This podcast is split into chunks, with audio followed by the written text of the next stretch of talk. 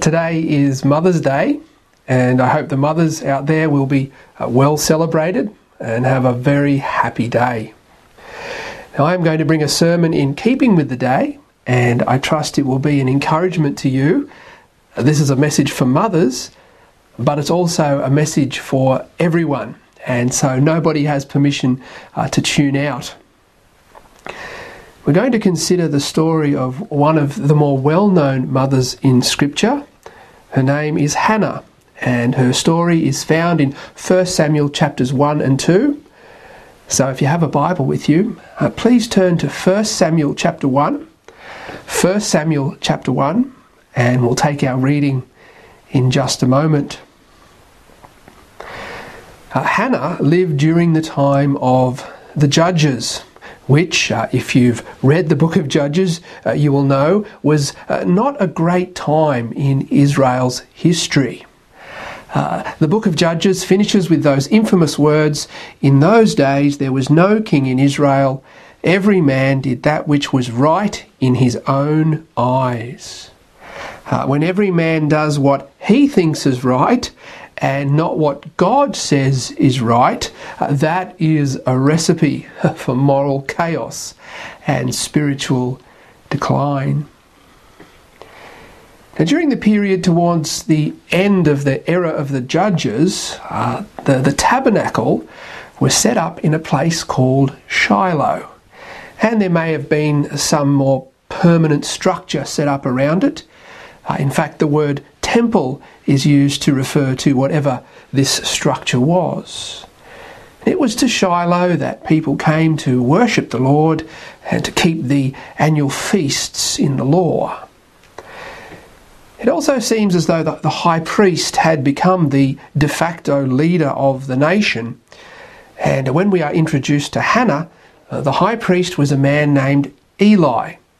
He oversaw uh, the worship in the tabernacle alongside his two sons, who uh, unfortunately were very wicked men. Now, the first incident in Hannah's life that's related to us is an annual pilgrimage she took with her family to worship the Lord in Shiloh. And the author of 1 Samuel uses it to introduce her family her circumstances, and to set up the story of the birth of her famous son. Now, please, if you would follow along with me as I read aloud from 1 Samuel chapter 1, beginning at verse 1. Now, there was a certain man of Ramathaim Zophim of Mount Ephraim, and his name was Elkanah, the son of Jeroham, the son of Elihu, the son of Tohu, the son of Zuph, an Ephrathite. And he had two wives. The name of the one was Hannah, and the name of the other was Peninnah. And Peninnah had children, but Hannah had no children. And this man went up out of his city yearly to worship and to sacrifice unto the Lord of hosts in Shiloh. And the two sons of Eli, Hophni and Phinehas, the priests of the Lord, were there. And when the time was that Elkanah offered, he gave to Peninnah his wife and to all her sons and her daughters portions. But unto Hannah he gave a worthy portion, for he loved Hannah. But the Lord had shut up her womb. And her adversary also provoked her sore, for to make her fret, because the Lord had shut up her womb. And as he did so year by year, when she went up to the house of the Lord, so she provoked her. Therefore she wept, and did not eat. Then said Elkanah her husband to her, Hannah, why weepest thou? And why eatest thou not? And why is thy heart grieved? Am not I better to thee than ten sons? So Hannah rose up after they had eaten in Shiloh, and after they had drunk. Now Eli the priest sat upon a seat by a post of the temple of the Lord. And she was in bitterness of soul, and prayed unto the Lord, and wept sore.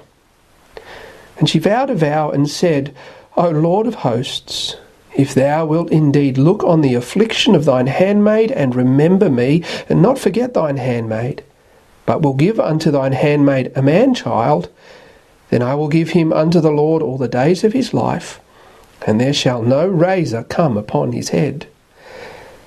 And it came to pass, as she continued praying before the Lord, that Eli marked her mouth. Now Hannah, she spake in her heart, only her lips moved, but her voice was not heard. Therefore Eli thought she had been drunken. And Eli said unto her, How long wilt thou be drunken? Put away thy wine from thee. And Hannah answered and said, No, my lord, I am a woman of a sorrowful spirit. I have drunk neither wine nor strong drink, but have poured out my soul before the Lord. Count not thine handmaid for a daughter of Belial, for out of the abundance of my complaint and grief have I spoken hitherto. Then Eli answered and said, Go in peace, and the God of Israel grant thee thy petition that thou hast asked of him. And she said, Let thine handmaid find grace in thy sight. So the woman went her way and did eat, and her countenance was no more sad.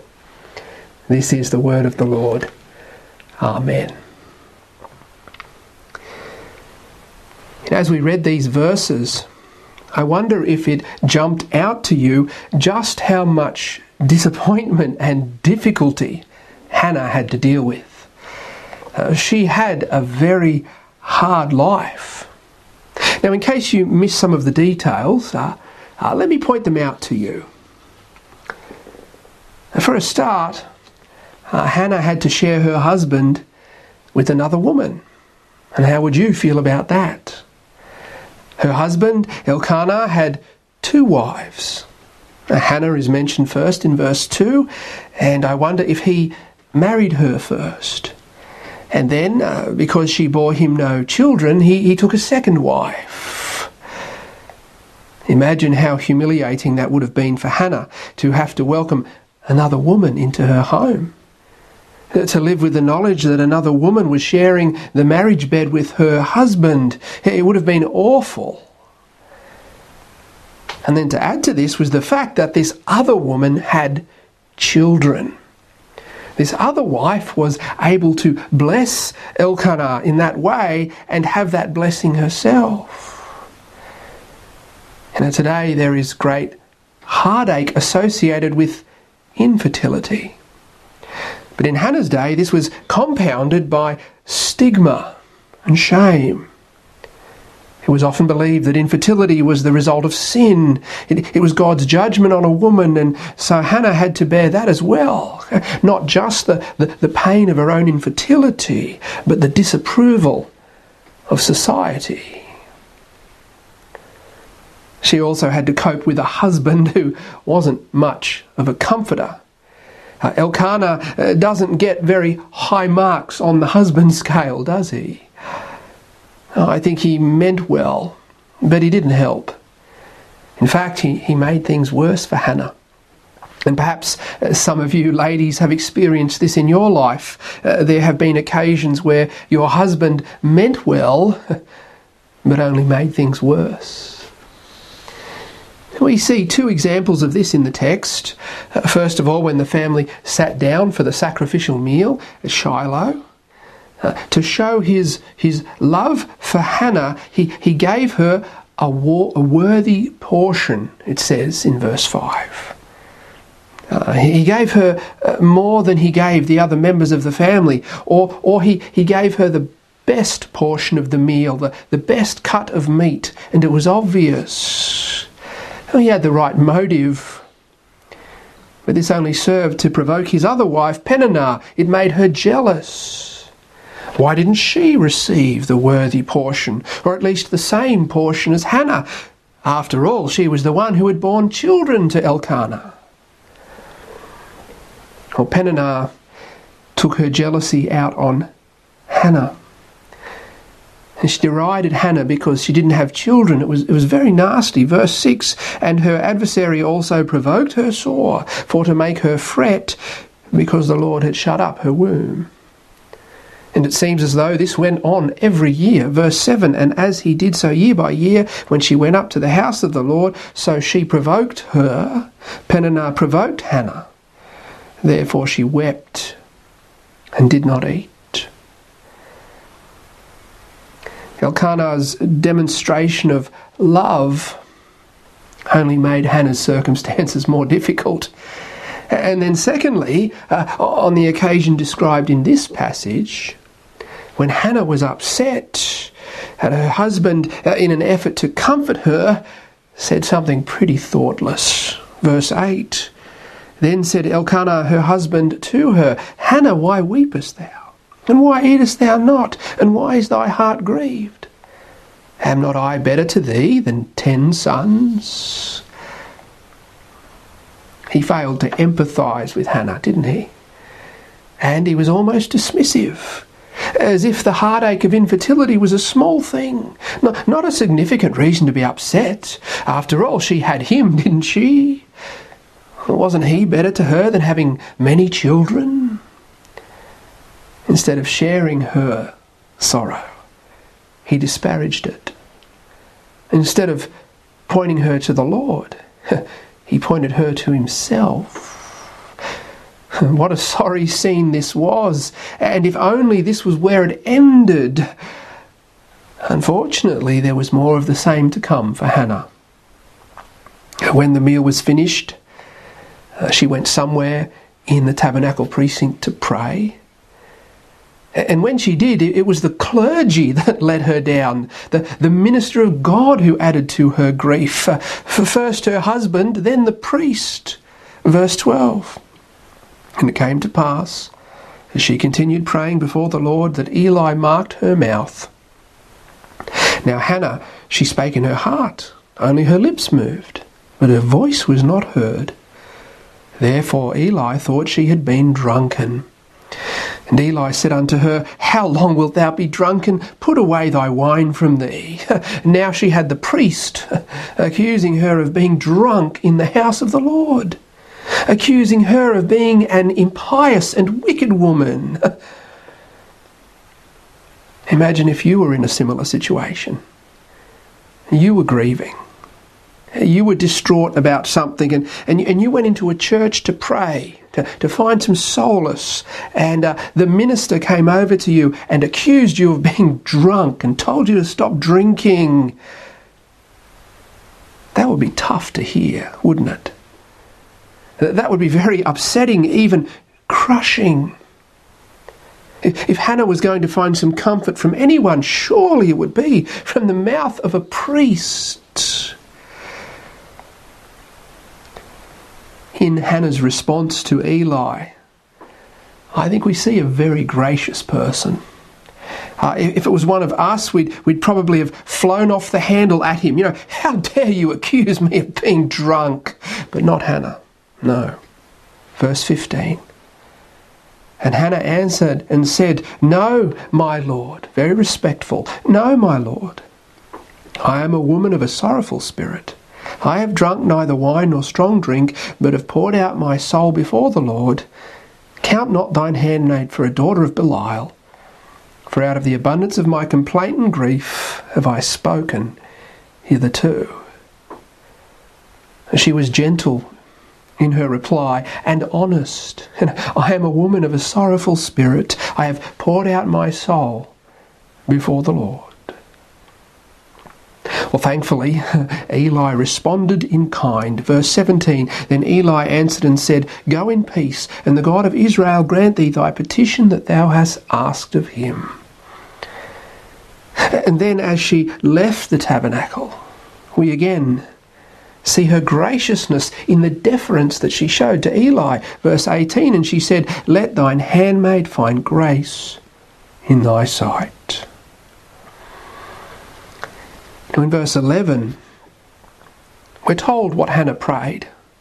She vowed a vow and said, O Lord of hosts, if thou wilt indeed look on the affliction of thine handmaid, and remember me, and not forget thine handmaid, but will give unto thine handmaid a man child, then I will give him unto the Lord all the days of his life, and there shall no razor come upon his head. She made a promise to the Lord that if, if he would give her a son, if he would make it possible for her to conceive and bear a child, she would give that son into the Lord's service. Well, you, you probably know the story. the Lord answered Hannah's prayer. She conceived and brought forth a son, and she called him Samuel. And we can imagine Hannah's relief at having this son. We can imagine her great joy. Uh, finally, after years of heartache, she had a child. And the issue then became would she fulfill her vow? Would she keep the promise that she made and give this child into the service of the Lord? Well, again, we, we know the story. And we know she did. Let's read on, verse 21 and following. And the man Elkanah and all his house went up to offer unto the Lord the yearly sacrifice and his vow. But Hannah went not up, for she said unto her husband, I will not go up until the child be weaned, and then I will bring him, that he may appear before the Lord, and there abide forever. And Elkanah her husband said unto her, Do what seemeth thee good. Tarry until thou have weaned him. Only the Lord establish his word. So the woman abode, and gave her son suck until she weaned him. And when she had weaned him, she took him up with her with three bullocks and one ephah of flour and a bottle of wine, and brought him unto the house of the Lord in Shiloh. And the child was young. And they slew a bullock, and brought the child to Eli. And she said, O my Lord, as thy soul liveth, my Lord, I am the woman that stood by thee here praying unto the Lord. For this child I prayed, and the Lord hath given me my petition which I asked of him. Therefore also I have lent him to the Lord. As long as he liveth, he shall be lent to the Lord. And he worshipped the Lord there. Hannah fulfilled her vow. She, she gave her young son into the care of the priests, and he was raised with them in the tabernacle. Over in chapter 2, verse 18, we're told that Samuel ministered before the Lord, being a child, girded with a linen ephod. And Hannah made him a little coat and brought it to him from year to year when she came up with her husband to offer the yearly sacrifice. Now, what I want to concentrate on this morning is something in Hannah's story that is notable by its absence, and that is bitterness. Bitterness. Hannah had to deal with very difficult circumstances, didn't she? Uh, there was the pain and the stigma of infertility. She was let down badly by the person closest to her. And she was disappointed and hurt by others. And, yes, she was upset. She, she experienced grief and sorrow. Uh, when she prayed in the tabernacle, the text says she was in bitterness of soul. Uh, that is, she was in pain. But there is not the slightest hint that she was bitter in that other sense of the word. There is not the slightest hint that she was resentful. In fact, we see quite the opposite. And that's remarkable. There was one disappointment after another. People failed her again and again and again, and yet we don't see an angry person. We don't see her mouthing off at her husband, or at Peninnah, or at Eli. We don't even see her fulfilling her vow reluctantly. At least we might have expected to see that, you know, some reluctance, some, some hard feelings when it came time to do what she said she would do. What we actually see on the occasion when she handed over her little son to the priests is that she broke out in praise to the Lord. We have her song recorded in chapter 2, verses 1 to 10. Not a bitter mother not a bitter mother. That's what we see in this story. We see a person who, in human terms, had every reason to be bitter and angry, to resent her husband, to resent her family situation, to resent her spiritual leaders, to even resent the Lord, but a person who didn't. I don't have first hand experience, but I am certain there are many parts of being a mother that might easily cause a woman to become bitter. Uh, it's a wonderful thing to be a mother, no doubt, but it's also very hard. Uh, there are the physical challenges that come with having infants and small children, the, the, the lack of sleep, uh, the grinding tiredness that results from constantly having to provide care, know, cooking, cleaning, feeding, changing, dressing, bathing, nursing, etc., etc.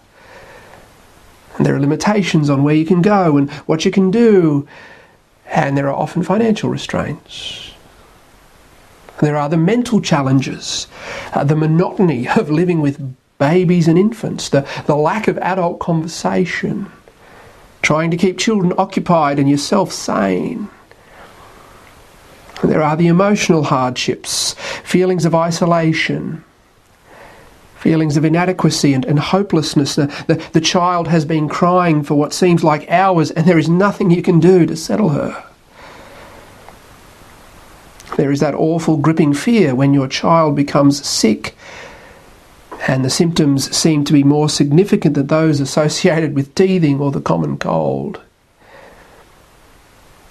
And then there are those deeper heartaches, those occasions when it feels like your husband is disinterested or distant, when it feels like he's not living up to his side of the bargain, when he's not much of a help, not much of a comforter. There is the hurt that comes when people you expected to be sympathetic are not, or when people you thought would help don't. I'm sure there are times when you feel like others are judging you for what you're doing or not doing with your children. And no doubt there are times when you feel very unappreciated.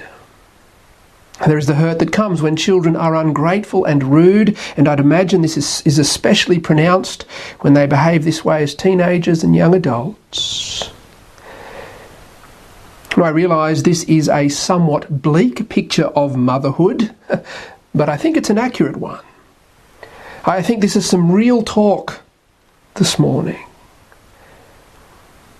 All of these factors, plus many more, can make a mother bitter. Tiredness and hurt and frustration can turn into anger and resentment. Mothers can resent their children, resent their husbands, resent their friends, resent their circumstances, resent society, and even resent the Lord. And other than the Lord, maybe these ones deserve to be blamed. Maybe they have failed in some way, but bitterness is never right. It's never a godly response. It's not a healthy way to be. I heard a preacher once say that bitterness is you drinking the poison and hoping the other person dies. and that's true. It's a poison that kills all of the good things in our lives, a poison that kills our relationships and shrivels our souls. Bitterness prevents people from experiencing the joy of God's good gifts. It, it casts a pall over everything. Bitterness saps away a person's energy, it, it takes the light out of their eyes. It spoils family life. It breaks apart marriages. It ruins friendships. It suffocates spiritual growth. It's a curse. and the question this story in 1 Samuel raises is how did Hannah not become bitter? How come we don't see a, a, bitter mother in this story, given all that she experienced, all the heartache, all the disappointment? How was she not embittered by her circumstances? And how can we do the same?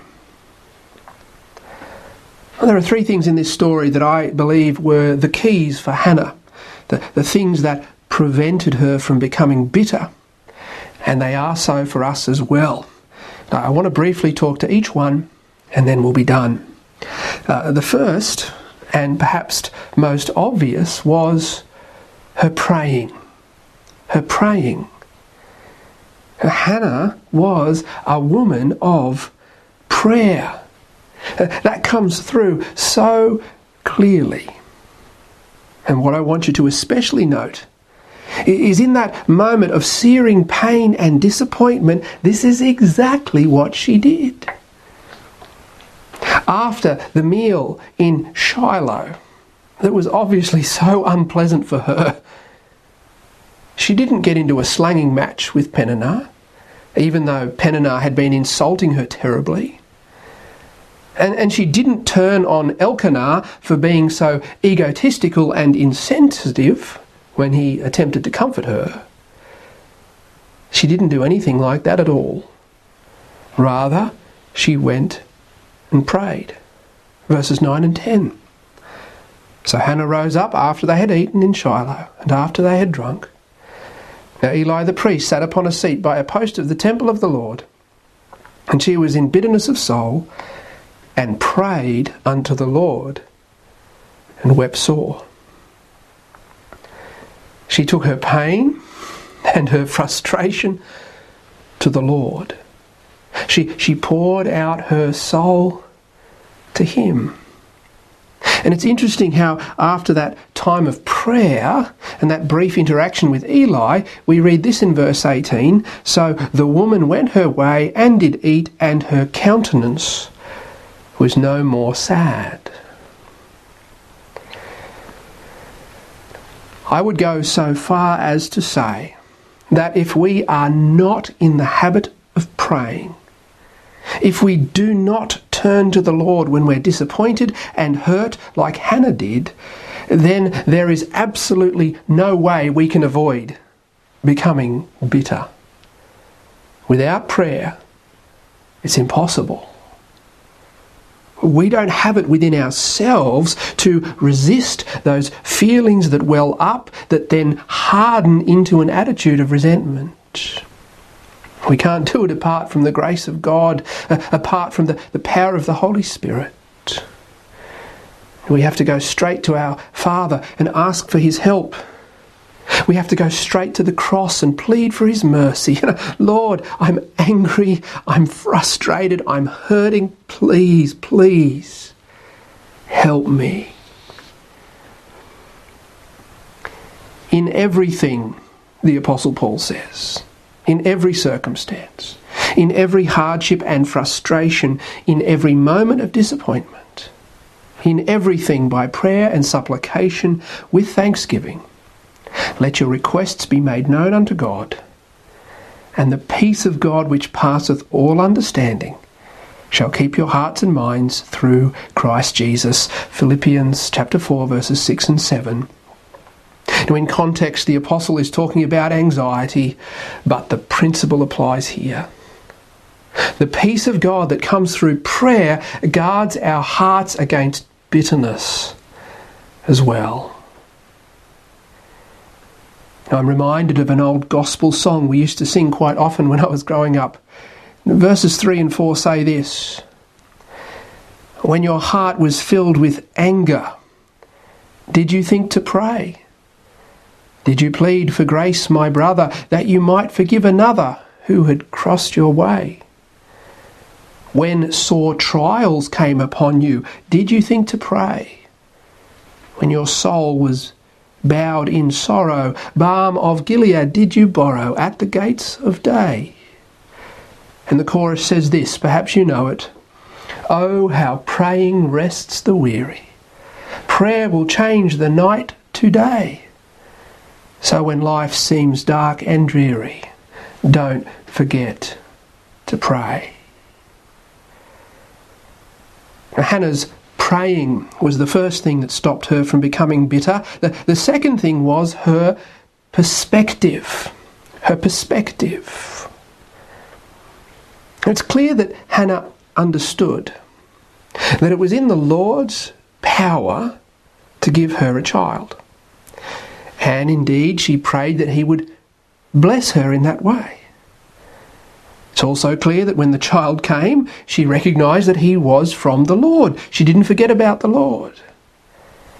And furthermore, she understood that the Lord was in fact sovereign over all things. We, uh, we won't do a deep dive into these verses this morning, but look down, please, at chapter 2, verses 6 to 10. Uh, these are a part of her song of praise. Uh, chapter 2, verse 6. The Lord killeth and maketh alive. He bringeth down to the grave and bringeth up. The Lord maketh poor and maketh rich. He bringeth low and lifteth up. He raiseth up the poor out of the dust, and lifteth up the beggar from the dunghill, to set them among princes, and to make them inherit the throne of glory.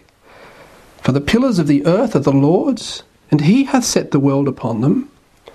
He will keep the feet of his saints, and the wicked shall be silent in darkness, for by strength shall no man prevail.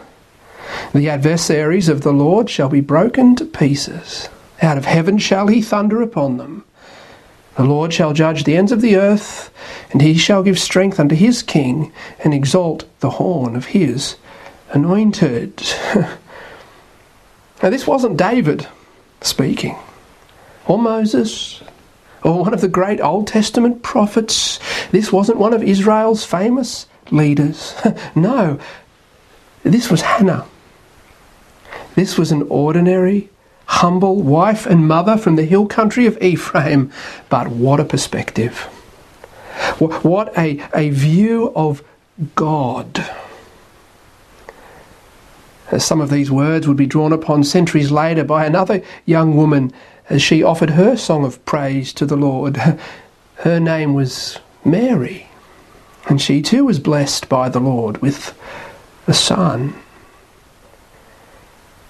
It was this Hannah's theology, her, her, under, her understanding, and her trust in God's sovereignty and in His power and in His goodness that allowed her to accept the things that, that, that came into her life without becoming resentful.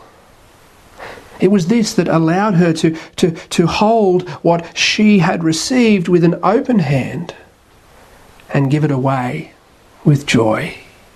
And, brothers and sisters, this is the only perspective that keeps us from becoming bitter when bad things happen, when life is difficult, when, when we are disappointed and frustrated.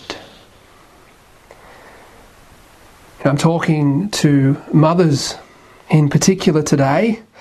And mothers, this is the perspective that you need. You need a biblically informed view of God, a view of God that has depth and richness to it. More than just the sentiments you find in a greeting card or a Facebook meme. You need what Hannah had in those difficult moments those moments of loneliness or despair, when you're frustrated with the kids or you feel let down by those closest to you, you need to turn your mind towards God.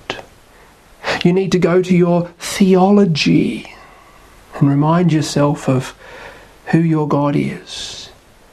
Remind yourself of His sovereignty and His power and His goodness Isaiah chapter 26, verse 3 Thou wilt keep him in perfect peace, whose mind is stayed on thee, because he trusteth in thee.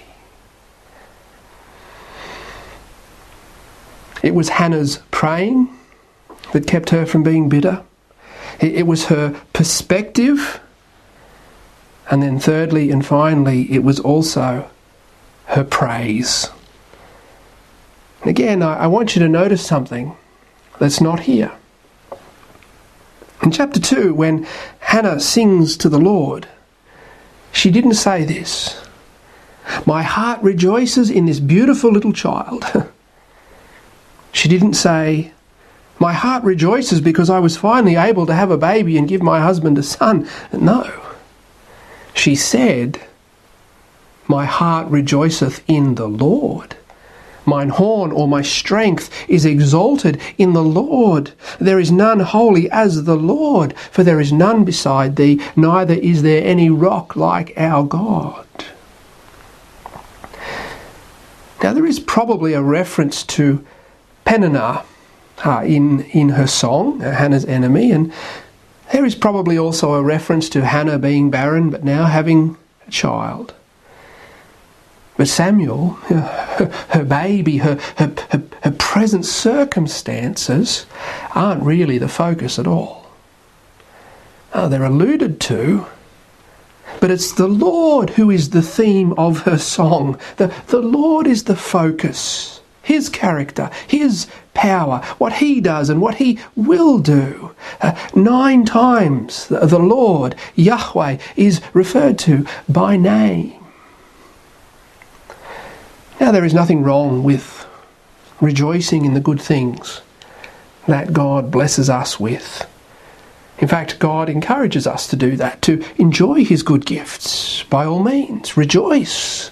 Find joy in family, in good food, in spending time with other people, in experiencing God's amazing creation. But if that's the focus of your joy, if that's primarily what you rejoice in, then you will have no antidote to bitterness. When it's not fun being with your family, and sometimes it's not, when the good times were yesterday, when other people aren't treating you well, when life is frustrating and difficult, you, you will become resentful. You will become bitter because there is a deficit of joy.